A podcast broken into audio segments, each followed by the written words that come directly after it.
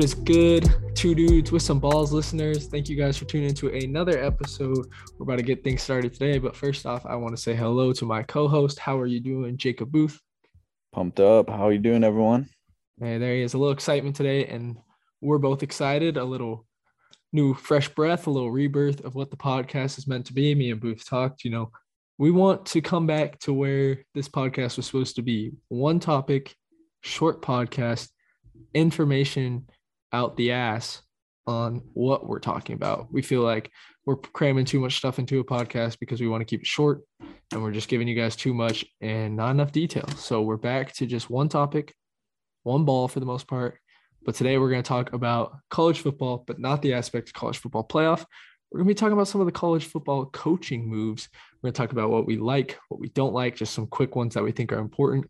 And we'll talk about college football playoff as it gets closer to that time. Jacob Booth, would you like to get us rolling on this beautiful Tuesday night when you're hearing this? Yeah, I think uh, one of the best signings that we've seen this week is Mario Cristobal heading to the University of Miami. Hurts my heart. Like that? Hurts Uh, my heart. But yeah, go ahead. Well, I mean, as you can see, we got an Oregon fan here. Very sad to see him go. So he must be a, a decent coach. He's been uh, a lot of success there at the University of Oregon. He's replacing Manny Diaz, who was kind of a weird signing for the University of Miami to begin with. He was a first-time head coach. He had a lot of success as a defensive coordinator, but with a school like the University of Miami, with the success they've had in the past, they need a proven coach. They need someone that can recruit those top prospects. So getting a guy like Mario is huge for that organization. They're in a not very strong conference with the ACC definitely winnable. Give them a few years, and I fully expect them to be back near the top. So, really excited to see how that kind of transformation of the the U happens.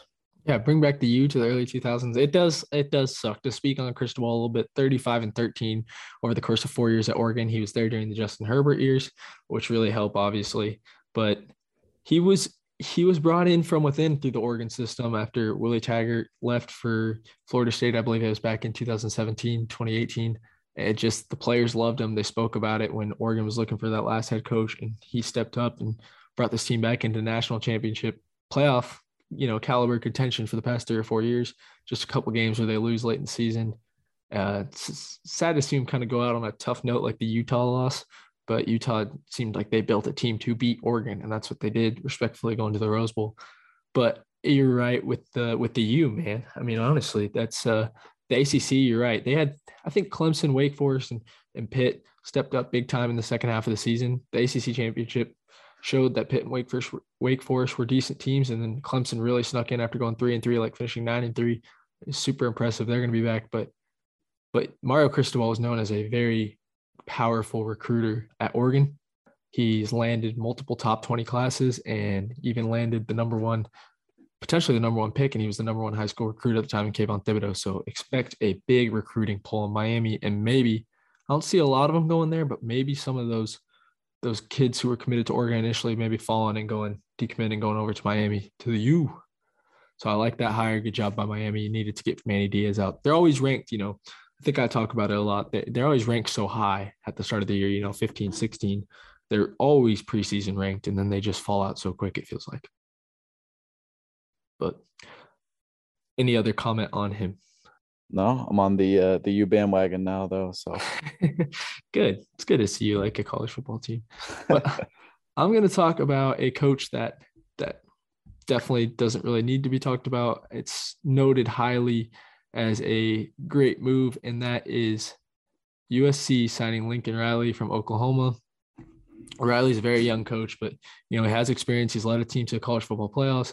He's coached, you know, Baker Mayfield, Jalen Hurts, Kyler Murray, along with a bunch of other people. Hollywood Brown, here on the Ravens, some great defenders as well. It's a it's a great move by USC.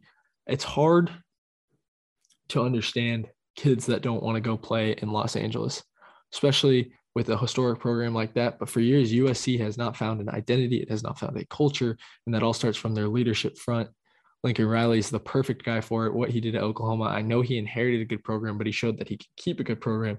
And they're already taking commits that were going to Oklahoma to be for Coach Riley, and now they're coming to USC. Along with that, with Mario Cristobal leaving, just what you said pairs right into gap in the bridge. The, the Pac 12 is open, very open.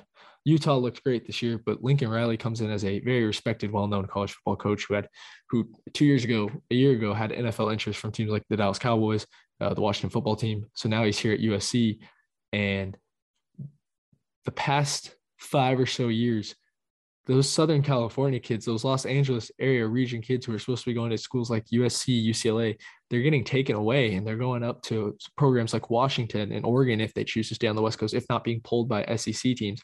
I mean, you go look at look at Oregon a few years ago. They had a whole committing committing class, and they were literally called the Cali Flock a bunch of Southern California kids that were just together and they decided they don't want to go play in their own backyard and rebuild the program. They want to go up to a established program. But now with Lincoln Riley coming in, people want to rebuild the program. He's already stealing a bunch of commits from Oklahoma. Obviously, they were there for him, but expect more to come. Expect maybe some of those guys from Oregon who might decommit following the Cristobal leave and maybe want to stay on that west side and play in Pac-12, go to USC. I love the hire. I think it's a great move by them. I mean, you hit the nail on the head here. I don't think there's really much more to say. Um, should be really interesting. I, I was going to make that same comment about the Pac 12 also being wide open, but you hit it. So, nothing more to say on my end. Just uh, should be interesting to see where all the uh, the recruits go and, and how everything shakes out with both the uh, prospects and the players entering the uh, the transfer portal. Yes, I I agree. I think it'll be the transfer portal is going to be very interesting to watch with some a lot of major coaches leaving. Brian Kelly at Notre Dame. I mean, Mario Cristobal, you know, Riley. There's Ed Orgeron leaving LSU. I mean, there's some big some big things going on here. Uh, Washington just got another coach, new coach from Fresno State, who I could talk about and just know that he's a great. That's a great hire. Um, but there's there's a lot of good coaching moves. Is there any coaching move you want to talk about that you don't really like? Uh, why don't you get started with a certain Notre Dame, former Notre Dame coach?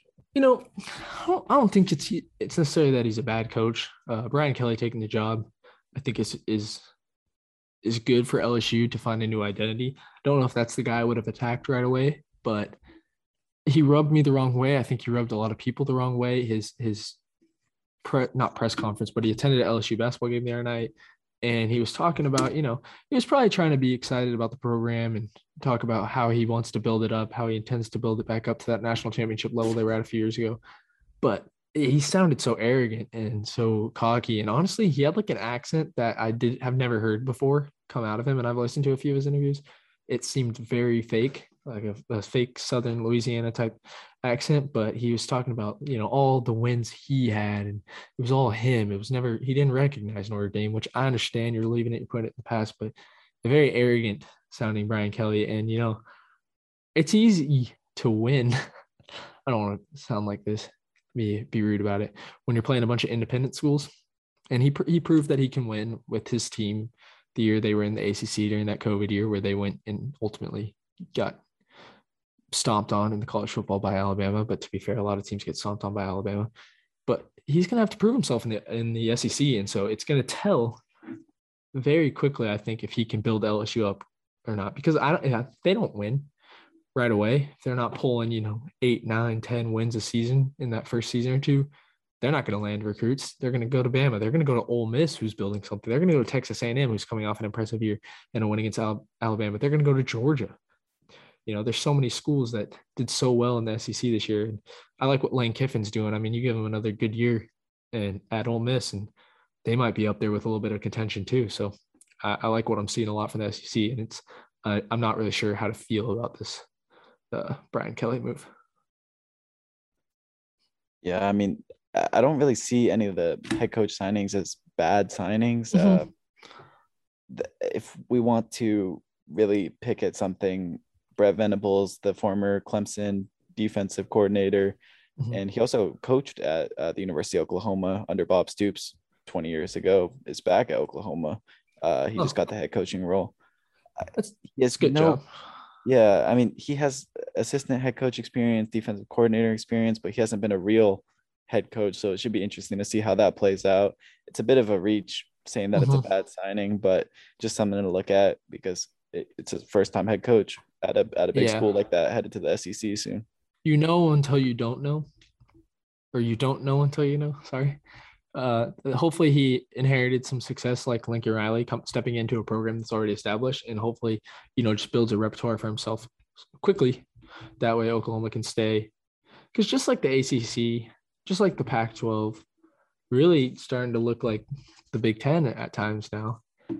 Uh, the conference, the, the, Big 12 is open next year. I wouldn't say there's a clearly a winner. I mean, Oklahoma State Baylor just played a great championship game, but I don't think neither of those teams were the were the favorite. I think Oklahoma was this year entering the season to win the Big 12. So Big 12 can change from year to year just like any other conference. The only one that seems to remain consistent is Alabama winning the SEC at this point.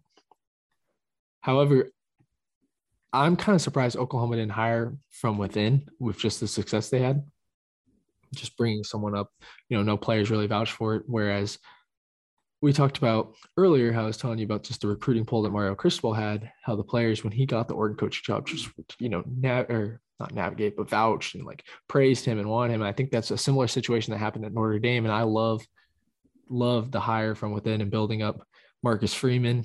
I like the way he talked about the team, just establishing how great they're going to be and support he had just stepped into the role. The players praised him. They want him to be their head coach, and that's got to be a great feeling for him.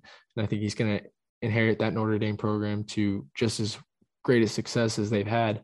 And, you know, maybe, maybe just prove early that they can be back in the playoff as, as much as I don't want to say that they should ever be in the playoff again, but, you know, maybe throw together an undefeated season and then we talk again. Right. So I do like that. Any last regards? No, I think, I think that's all I have to say about this. I think the only thing you really have to follow now is who's going to take the Oregon job. And that'll really, that'll really matter. I think, you know, people on the West Coast care about the Pac-12 a little bit because you know they go there or whatever. I mean, the Pac-12, the USC really could be a elite program now. The recruits they're landing, you know, it's I want to see the Pac-12 back in a playoff format, but if this conference stays weak, it doesn't look good for anyone. So hopefully Utah keeps going, lands some big recruits, especially just the way they played against Oregon was fantastic. So a big Rose Bowl performance could really help them in the future for their recruiting and just keeping the success of the Utah program going beyond just this year. So they've had a few spotty good years, but beyond this year would be important. Oregon signs a coach that is respected. Hopefully they land or keep their commits. Hopefully the team they have a really good recruiting class coming in next year. As long as some of those don't decommit, they are still going to be a top program in the Pac-12, no matter who's coaching.